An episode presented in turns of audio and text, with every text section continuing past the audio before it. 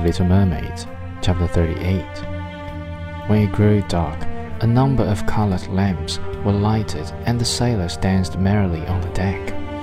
The little mermaid could not help thinking of her first rising out of the sea, when she had seen similar joyful festivities. So she too joined in the dance, poised herself in the air as a swallow when he pursues his prey, and all present cheered her wonderingly. She had never danced so gracefully before. Her tender feet felt as if cut with sharp knives, but she cared not for the pain.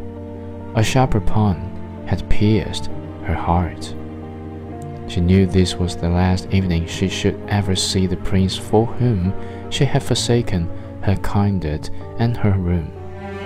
She had given up her beautiful voice and suffered unheard of pain daily for him, while he knew nothing of it. This was the last evening that she should breathe the same air with him, or gaze on the starry sky and the deep sea.